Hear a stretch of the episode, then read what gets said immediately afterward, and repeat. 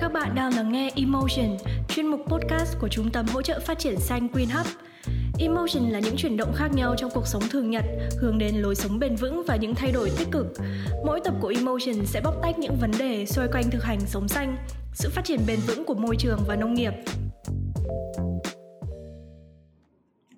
Chào mừng mọi người quay trở lại với Emotion, series podcast truyền cảm hứng về lối sống bền vững của Green Hub. Mình là Linh Chi, trợ lý truyền thông tại Green Hub và mình sẽ là host của một podcast ngày hôm nay với chủ đề Làm việc về môi trường tại NGO hay doanh nghiệp.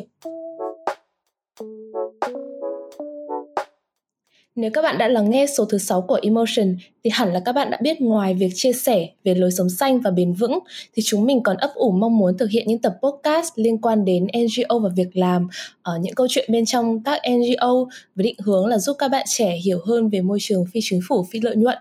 À, và trong số podcast ngày hôm nay, chúng mình sẽ cùng nhau thảo luận về vấn đề việc làm tại NGO hay doanh nghiệp, sự khác biệt là gì và chúng ta nên lựa chọn thế nào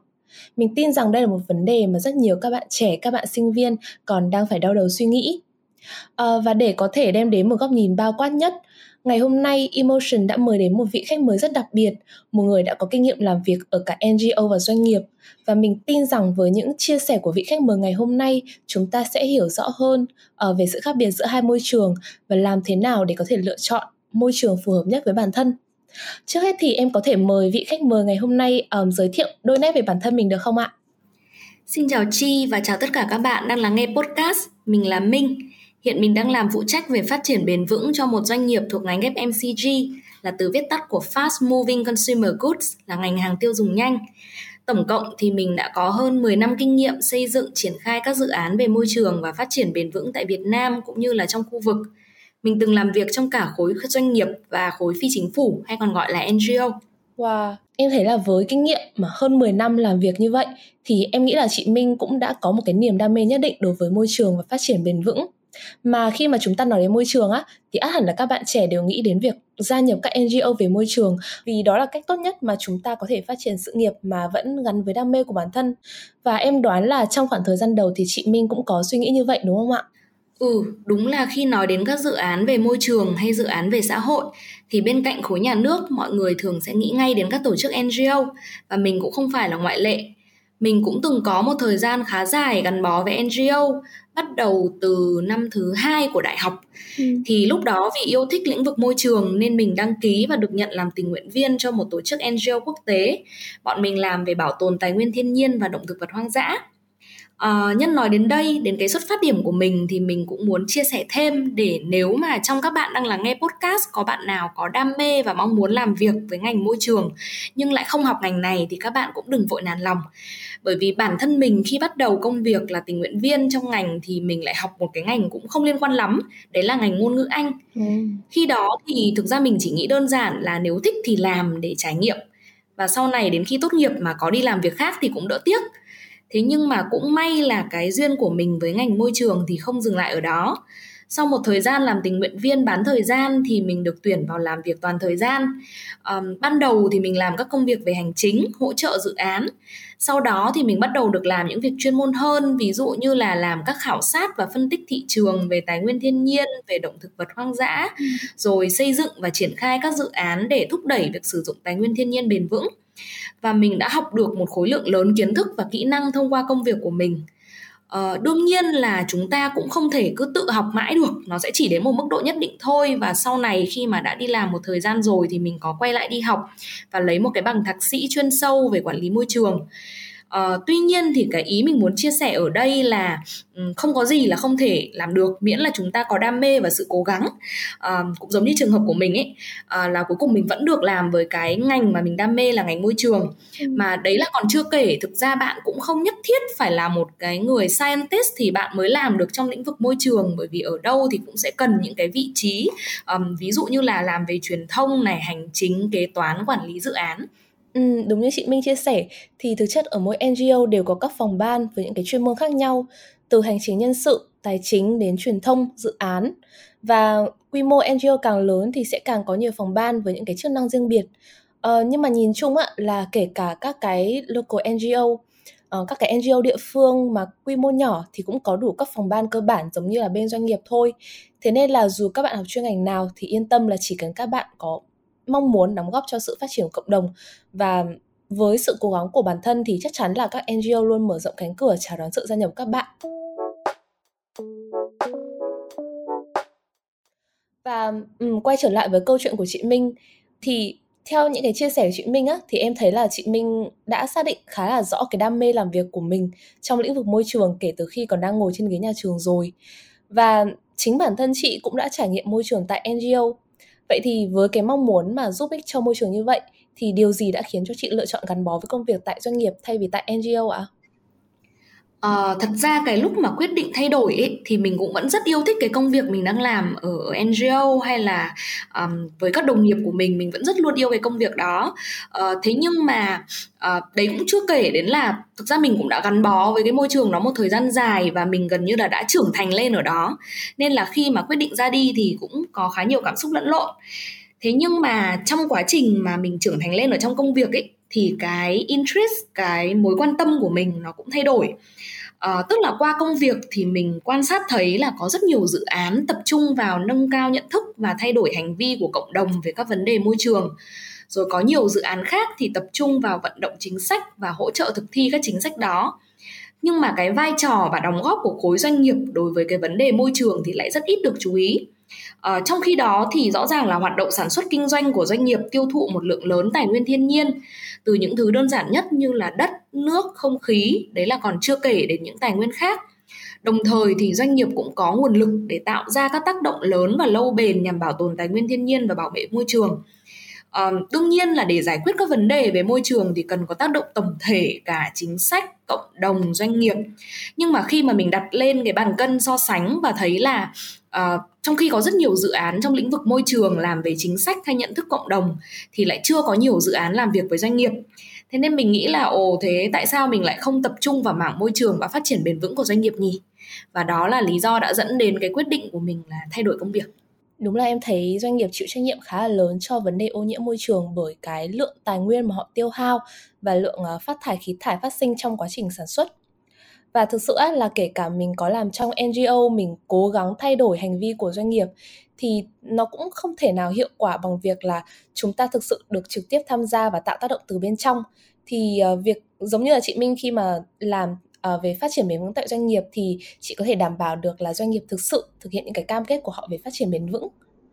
Um, vậy thì sau khi mà trải nghiệm được cả hai môi trường thì chị Minh có thể chia sẻ những cái điểm khác biệt giữa NGO và doanh nghiệp mà chị cảm nhận được rõ rệt nhất không ạ?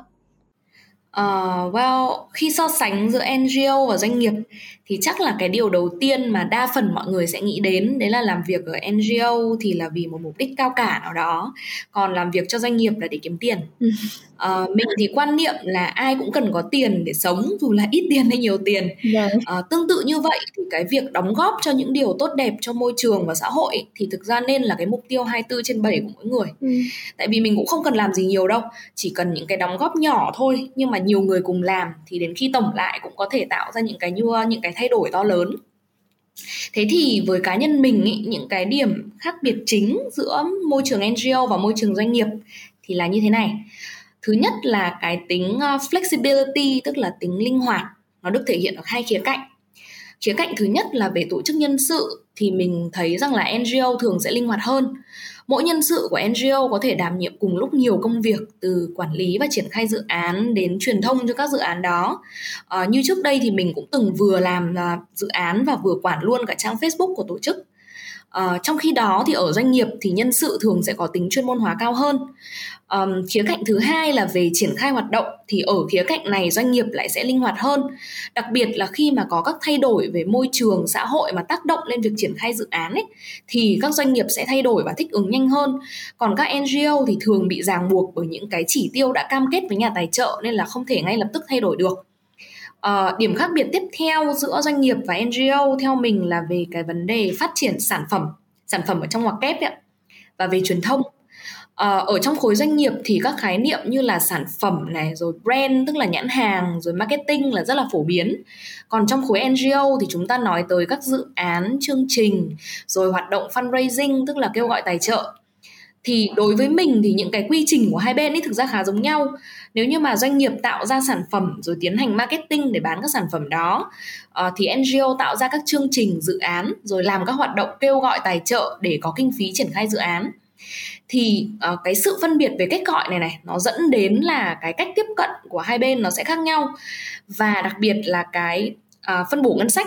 Bởi vì thường thì ngân sách dành cho truyền thông của NGO mình thấy khá là hạn chế trong khi mà doanh nghiệp ấy thì luôn dành một nguồn ngân sách lớn cho truyền thông và marketing thì cái cách truyền thông của NGO ở bên cạnh đấy nữa thì cách truyền thông của NGO cũng thường hay là thiên về chuyên ngành và cũng không dễ tiếp cận với công chúng. À, tuy nhiên thì trong thời gian gần đây mình thấy là cái vấn đề này đã được khắc phục khá nhiều rồi và điều này cũng làm cho mình cảm thấy rất vui. Hiện nay thì có rất nhiều bạn trẻ quan tâm đến sự phát triển bền vững của cộng đồng. Tuy nhiên thì um, chưa có nhiều bạn biết đến cái khái niệm trách nhiệm xã hội của doanh nghiệp hay là cách mà doanh nghiệp uh, làm thế nào để có thể thúc đẩy sự phát triển bền vững của xã hội. Thì uh, chị Minh có thể chia sẻ một chút về cái vấn đề này được không ạ? À, về xu hướng chung thì các nghiên cứu đã chỉ ra rằng là trong nhiều thập niên trở lại đây thì trách nhiệm xã hội của doanh nghiệp hay là corporate social responsibility viết tắt là CSR thì nó đã tiến triển từ chỗ chỉ là cái hoạt động feel good tức là mang lại cảm xúc tích cực cho người thực hiện và ai thích thì làm để trở thành một cái hoạt động mang tính chuẩn mực ờ, và gần như là nghĩa vụ của doanh nghiệp. Uh, thay vì coi CSA là một hoạt động mang tính add-on hay bổ sung thì ngày nay các doanh nghiệp sẽ tích hợp CSA vào cái chiến lược và chính sách kinh doanh của mình. Um, nó cũng được coi là một lợi thế so sánh của doanh nghiệp với các đối thủ của mình và những cái lý do chính dẫn đến sự tiến triển như ngày hôm nay ấy, thì có thể kể đến những cái thành tựu về nghiên cứu và chia sẻ thông tin này. Ừ. rồi áp lực từ phía chính phủ hoặc là các hiệp ước toàn cầu. Và áp lực từ cạnh tranh trên thị trường bởi vì người tiêu dùng thì cũng ngày càng quan tâm nhiều hơn đến những đóng góp của doanh nghiệp cho môi trường và xã hội. Thế thì cụ thể về hoạt động CSA ở trong doanh nghiệp ấy uh, trong câu hỏi của chi vừa nãy thì có nhắc tới phát triển bền vững thì mình nghĩ trước hết là cần định nghĩa thế nào là phát triển bền vững thì theo cái định nghĩa được sử dụng rộng rãi nhất thì phát triển bền vững là phát triển mà đáp ứng được nhu cầu của thế hệ hiện tại nhưng không làm tổn hại đến khả năng đáp ứng các nhu cầu đó của thế hệ tương lai. Thế nhưng mà tài nguyên thiên nhiên ý, thì là hữu hạn. Và hoạt động sản xuất kinh doanh hay hoạt động sống của chúng ta thì vừa lấy đi các tài nguyên từ thiên nhiên sau đó lại thải rác thải ra môi trường thì khi mà tài nguyên thiên nhiên cứ vơi dần đi còn rác thải cứ đầy dần lên thì sẽ dẫn đến việc là môi trường nó không thể đáp ứng được những cái nhu cầu sản xuất và sinh hoạt của chúng ta nữa. Ừ. thế thì làm thế nào để đảm bảo sản xuất kinh doanh uh, vừa phục vụ cho cuộc sống mà lại vừa bảo tồn tài nguyên cho thế hệ mai sau? Thì đây chính là chỗ mà trách nhiệm của doanh nghiệp được thể hiện. Uh, đương nhiên ý mình ở đây không phải nói là tất cả các vấn đề về môi trường xã hội đều thuộc hoàn toàn trách nhiệm của doanh nghiệp Tuy nhiên thì như mình đã nhắc ở trên, doanh nghiệp họ tiêu thụ một lượng lớn tài nguyên thiên nhiên và doanh nghiệp cũng có nguồn lực để tạo ra những thay đổi, những cái tác động lớn và lâu bền. Thế thì những cái hoạt động của doanh nghiệp có thể lấy ví dụ như là à, đổi mới công nghệ để giảm tiêu thụ tài nguyên đầu vào cho hoạt động sản xuất kinh doanh, à, giảm tiêu thụ điện năng và xanh hóa nguồn năng lượng, sử dụng năng lượng tái tạo, à, hay là trong việc bảo vệ nguồn nước thì có thể là giảm tiêu thụ nước rồi xử lý tốt nước thải, chất thải trước khi thải ra môi trường, uh, rồi trồng thêm cây xanh. Thì đây chính là một trong số rất nhiều những ví dụ về trách nhiệm xã hội của doanh nghiệp ở trong lĩnh vực môi trường. Ừ. Um, thật ra ấy, thì theo em quan sát được và kiểu khi mà em uh, Ừ, tham khảo ý kiến từ những cái người xung quanh em nữa thì khi mà nhắc đến trách nhiệm xã hội của doanh nghiệp cái CSR thì hầu như mọi người sẽ nghĩ đến những cái chiến dịch truyền thông của doanh nghiệp như là những cái chương trình thu gom sản phẩm cũ này những cam kết về sản phẩm thân thiện với môi trường hay là các hoạt động quyên góp ủng hộ uh, phúc lợi xã hội hay là các cái hoạt động tài trợ um, những cái chương trình về môi trường vân vân bởi vì đó là những cái mà doanh nghiệp truyền thông ra ngoài là cái mà kiểu ai cũng có thể nhìn thấy rõ ấy. và mặc dù đó chỉ là một phần rất là nhỏ trong cái CSA thôi, nhưng mà vô hình chung nó sẽ làm cho mọi người cảm thấy là những cái hành động đó chỉ là cái cách thức mà doanh nghiệp làm hình ảnh. Chứ thực tế thì họ đâu có làm gì thiết thực để giảm thiểu cái rác thải ra môi trường đâu. Um, nhưng mà khi chúng ta làm việc trong doanh nghiệp này hoặc là có sự tìm hiểu về doanh nghiệp thì mới biết là họ cũng có những cái sự thay đổi cải tiến trong quá trình sản xuất để giảm thiểu tác động lên môi trường uh, và sử dụng hiệu quả hơn nguồn tài nguyên thiên nhiên. Bản thân chị Minh khi mà làm việc ở cái mảng phát triển bền vững của doanh nghiệp thì chị Minh cũng hiểu rất là rõ cái điều này. Còn em uh, đứng tốc nhìn của NGO thì em cũng biết là Ừ, có rất là nhiều doanh nghiệp tìm đến với bọn em. Ngoài việc là kết hợp cùng nhau thực hiện các cái hoạt động xã hội thì họ cũng mong muốn được tư vấn về các mô hình không rác này giảm rác hay là đào tạo nâng cao năng lực trong quản lý rác thải. Ừ nói đến tư vấn về mô hình trong thời gian gần đây thì có một mô hình nhận được rất nhiều sự quan tâm đấy là mô hình kinh tế tuần hoàn. À, đây cũng là một mô hình mà có liên quan rất nhiều đến doanh nghiệp và môi trường. Uh, cá nhân mình thì hay giải thích kinh tế tuần hoàn là nền kinh tế mà cái chất thải từ hoạt động sản xuất kinh doanh này gọi là hoạt động sản xuất kinh doanh A đi ừ. thì sẽ được xử lý và tái sử dụng làm vật liệu đầu vào cho chính hoạt động sản xuất kinh doanh A hoặc một hoạt động sản xuất kinh doanh BCD nào đó. Nếu như mà kinh tế tuyến tính truyền thống sẽ bao gồm 5 bước là từ khai thác tài nguyên để làm nguyên liệu đầu vào, sản xuất, phân phối, sử dụng và thải bỏ thì kinh tế tuần hoàn sẽ bao gồm là nguyên liệu đầu vào, sản xuất, phân phối, sử dụng. Nhưng thay vì thải bỏ thì lại xử lý để đưa vào làm nguyên liệu đầu vào cho chính hoạt động sản xuất đó hoặc hoạt động sản xuất khác. Thì hai cái lợi ích dễ nhận thấy ở đây, thứ nhất đấy là giảm khai thác tài nguyên thiên nhiên là nguyên liệu đầu vào. Và thứ hai là tạo ra giá trị mới cho những sản phẩm đã qua sử dụng vốn bị coi là rác về lợi ích thứ nhất thì trong thời gian gần đây ấy, cái việc khai thác tài nguyên thiên nhiên một cách quá mức để dùng cho nhu cầu sinh hoạt và sản xuất đã dẫn đến nhiều cái hệ lụy nghiêm trọng lên môi trường. Ví dụ như là mất đa dạng sinh học ô nhiễm môi trường hay biến đổi khí hậu chúng ta đã nghe đến rất là nhiều rồi. Và những cái người mà chịu ảnh hưởng nhiều nhất từ những cái vấn nạn này thì thường là người nghèo ở khu vực nông thôn và miền núi. Bởi vì đây là nơi mà cuộc sống của họ phụ thuộc rất nhiều vào tài nguyên thiên nhiên. À, vậy thì cái việc giảm khai thác tài nguyên thiên nhiên thì cũng sẽ giúp giảm các tác động lên môi trường, đảm bảo tính bền vững và đảm bảo sinh kế cho nhiều cộng đồng. Thế còn cái lợi ích thứ hai là tạo ra giá trị mới cho sản phẩm đã qua sử dụng thì sẽ giúp tiết kiệm chi phí và khuyến khích đổi mới sáng tạo trong sản xuất kinh doanh. Cái điều này là lợi ích cho chính doanh nghiệp bởi vì luôn luôn đổi mới sáng tạo và thích ứng chính là những yếu tố để đảm bảo sự phát triển bền vững trong dài hạn cho doanh nghiệp. Ừ. Uh, vừa nãy thì mình có nói đến là khái niệm về kinh tế tuần hoàn. Uh, nhưng mà cũng sẽ có thể có những cái ví dụ cụ thể cho các bạn. Ví dụ như là uh, trong ngành FMCG thì các bạn có thể thấy nhiều hãng mỹ phẩm đồ uống sử dụng bao bì nhựa được thiết kế thuận tiện hơn cho việc tái chế. Tức là sau khi mà đã qua sử dụng thì những bao bì này có thể được thu hồi và tái chế để thành sản phẩm khác. Tương tự như vậy thì trong ngành thời trang cũng đang có ngày càng nhiều các hãng thời trang khuyến khích người tiêu dùng quyên góp quần áo đã qua sử dụng để đổi lấy quà hoặc điểm thưởng. Những quần áo đã qua sử dụng này sẽ được hãng thu hồi để tái chế thành sản phẩm mới. Các mô hình kể trên ý thì phổ biến hơn ở nước ngoài. Tuy nhiên thì chúng cũng bắt đầu xuất hiện tại Việt Nam trong thời gian gần đây Đặc biệt là khi luật bảo vệ môi trường 2020 đi vào thực thi thì sẽ tạo điều kiện thuận lợi cho kinh tế tuần hoàn tại Việt Nam. Bởi vì có hai cái điểm chính của luật này mà sẽ hỗ trợ rất nhiều để cho cái việc triển khai kinh tế tuần hoàn. Thứ nhất là điều khoản về phân loại rác tại nguồn, bởi vì khi mà rác thải được phân loại đúng cách thì sẽ thuận lợi hơn cho việc thu hồi và tái chế. Thứ hai nữa là các điều khoản về à, trách nhiệm mở rộng của nhà sản xuất theo đó thì nhà sản xuất sẽ có trách nhiệm thu hồi tái chế bao bì và sản phẩm của mình hoặc là đóng góp tiền vào một quỹ để quỹ này thực hiện việc thu hồi tái chế. Ừ, dạ đúng rồi. Thật ra thì cái mô hình kinh tế tuần hoàn này cũng là một cái mô hình mà Green Hub cũng như là các cái tổ chức môi trường khác đang cố gắng thúc đẩy trong khoảng thời gian gần đây. Um, tuy nhiên thì như chị Minh đã nói thì cái mô hình này nó phổ biến nước ngoài hơn và em cũng thấy là một số các cái tập đoàn lớn, những cái tập đoàn đa quốc gia thì cũng đã áp dụng được thành công cái mô hình này. Còn tại Việt Nam thì chặng đường để các doanh nghiệp tiến đến nền kinh tế tuần hoàn vẫn còn rất là nhiều thách thức um, nhưng nói đi nói lại thì cũng phải đồng ý là cái môi trường chính trị pháp lý tại Việt Nam đang tạo điều kiện rất là thuận lợi cho sự phát triển của mô hình kinh tế tuần hoàn. Uh, ví dụ như là em nhớ trong cái đại hội đảng lần thứ 13 vào năm ngoái cũng đã có đề cập đến chủ trương xây dựng kinh tế tuần hoàn tại Việt Nam là một trong những cái định hướng phát triển đất nước giai đoạn 2021-2030 nhất là trong cái bối cảnh khi mà chúng ta đang hội nhập ngày càng sâu và rộng hơn vào nền kinh tế toàn cầu thì việc phát triển bền vững là một cái xu hướng rất là tất yếu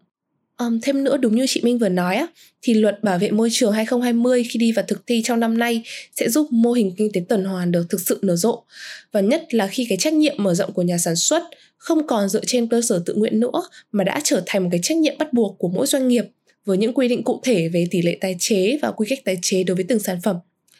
à, thực sự bản thân em cảm thấy đây là một cái tín hiệu rất là đáng mừng cho sự tăng trưởng nền kinh tế xanh cũng như là giảm thiểu ô nhiễm môi trường tại Việt Nam. Vừa rồi thì chúng ta đã đi qua những điểm khác biệt giữa NGO và doanh nghiệp uh, trong vận hành và vai trò của mỗi bên, uh, sự kết nối của hai bên trong phát triển bền vững. Tuy nhiên thì đối với những bạn trẻ chưa có nhiều kinh nghiệm làm việc ở cả hai môi trường uh, thì các bạn sẽ có những thắc mắc thực tế hơn về công việc và em nghĩ một trong những cái yếu tố mà bạn trẻ quan tâm nhiều nhất đó là vấn đề về lương. à, thì chị Minh có thể bật mí một chút xíu cho các bạn được không ạ? Uh, nói thật là về lương thì mình cho rằng khá là khó để có thể generalize um, khái quát được rằng là lương của khối NGO hay khối doanh nghiệp thì sẽ cao hơn tốt hơn bởi vì điều này thì mình nghĩ nó phụ thuộc vào khá nhiều yếu tố tiêu biểu nhất là quy mô của tổ chức NGO hay doanh nghiệp những nơi mà có quy mô lớn thì thường sẽ có nguồn lực và quỹ lương lớn hơn dù cho nơi đó thuộc khối nào NGO hay là doanh nghiệp. Um, nếu mà để nói rằng là những cái điểm so sánh để lựa chọn giữa hai bên thì mình nghĩ có một điều này nữa bên cạnh lương. Um, nhưng mà nghe thì sẽ có vẻ khá là textbook đấy khá là giáo điều. Uh, đấy là các bạn cũng cần phải xem xét xem mình uh, học hỏi và phát triển bản thân được đến đâu trong một công việc tại vì đa phần chúng ta thì sẽ không muốn làm mãi một việc mà sẽ muốn có sự thay đổi mở rộng. Vậy thì cái môi trường nào sẽ giúp cho bạn học hỏi tốt hơn? À, đấy cũng là một câu trả lời một câu hỏi mà bạn có thể uh, xem xét và suy ngẫm. Uh, mình nghĩ cái điều này thì phụ thuộc vào cá nhân từng bạn. Bởi vì mình quan sát thấy có nhiều bạn mà môi trường càng nhanh càng áp lực thì các bạn càng học được nhiều. Còn có một số bạn khác thì lại muốn dành thời gian để nghiên cứu sâu vào một lĩnh vực cụ thể để học hỏi một cách tỉ mỉ thì thực ra cái điều này cũng không có vấn đề gì cả bởi vì ờ, uh, on roads lead to Rome mà. Con đường nào cũng dẫn đến thành Rome thôi. Chỉ cần là bạn chọn một môi trường phù hợp với style của mình. Um, nhưng mà nếu nói về tốc độ thì mình cho rằng khối doanh nghiệp sẽ có tốc độ nhanh hơn. Ừ. À, nói đến cái tốc độ học hỏi và phát triển ở nơi làm việc thì uh, em nghĩ các bạn cũng sẽ um, quan tâm khá nhiều về vấn đề phát triển uh, cái career path, cái um, cái phát triển thăng tiến trong nghề nghiệp thì uh, có rất nhiều người nghĩ rằng là làm việc tại NGO chỉ là một bước đệm cho công việc sau này. Vì khi mà apply vào các doanh nghiệp lớn á thì việc mình có background là các hoạt động xã hội là một điểm cộng rất là lớn. Và em thấy cái lối suy nghĩ này khá là phổ biến và được truyền bá rộng rãi. Một cái ví dụ rõ ràng nhất là khi em đọc những cái bài hướng dẫn lộ trình chuẩn bị để ứng tuyển vào chương trình uh, management trainee của các cái doanh nghiệp lớn ấy ạ thì hầu như là sẽ có một cái bước là chúng ta phải tham gia vào các hoạt động ngoại khóa tại trường câu lạc bộ hoặc là tại các NGO ngoài việc để tích lũy kinh nghiệm ra thì đó cũng là một cách để ghi điểm trong mắt uh, nhà tuyển dụng. Thì thực ra thì em không nói em không nghĩ điều đấy là điều xấu. Ngược lại thì nó là một việc rất là tốt cho cả phía NGO và cho các bạn trẻ. Um, nhưng cái việc này có thể vô tình làm cho mọi người nghĩ rằng là um, việc chúng ta làm tại NGO chỉ là một bước đệm và không thực sự có một cái career path rõ ràng cho những người muốn làm việc tại NGO chị Minh nghĩ sao về việc này ạ? Ừ, mình cũng có quan sát giống Chi về việc các bạn trẻ được khuyến khích tham gia nhiều hoạt động xã hội để làm đẹp uh, hồ sơ CV và mình cũng đồng tình với các nhận xét của Chi. Um, đặc biệt là ở điểm rằng có nhiều người suy nghĩ rằng làm việc ở NGO chỉ mang tính chất là bước đệm à, hoặc như mình nói lúc nãy là vì mục đích cao cả vì đam mê à, thực ra nói đến đây thì mình lại nhớ đến một người quen trước đây từng nói nửa đùa nửa thật với mình rằng là khi còn trẻ và còn ít vướng bận ý, thì đi làm NGO còn sau này lớn tuổi hơn và có nhiều trách nhiệm hơn thì đi làm doanh nghiệp cho ra nhiều tiền để nuôi gia đình. Thì cái lúc uh, lúc đó thì đùa vui thế thôi nhưng mà như mình chia sẻ từ đầu thì nếu theo quan điểm của mình thì mình cho rằng là NGO hay doanh nghiệp thì đều sẽ có những đóng góp khác nhau cho xã hội. Ừ. và cái phúc lợi mà bạn nhận được từ công việc cũng thế nó sẽ phụ thuộc vào nhiều yếu tố. Um, tương tự như vậy thì bạn cũng có thể có career development hay là cơ hội phát triển sự nghiệp của mình ở bất kỳ đâu uh, dù đó là doanh nghiệp hay NGO uh, cái điều đầu tiên chỉ là cần phải bỏ cái suy nghĩ rằng là NGO là chỉ mang tính chất ngoại khóa bởi vì thực ra khi làm việc cho NGO thì cũng không khác gì với các khối khác thì bạn hoàn toàn có thể phấn đấu để đi từ vị trí nhân viên lên các cấp cao hơn như là quản lý thậm chí là giám đốc ừ.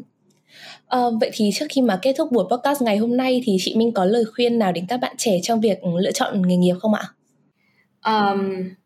thông qua cái nội dung mà trao đổi ở trên ý, thì mình hy vọng là các bạn đã có được một cái hiểu biết nhất định về công việc liên quan đến môi trường và phát triển bền vững ở cả NGO lẫn doanh nghiệp.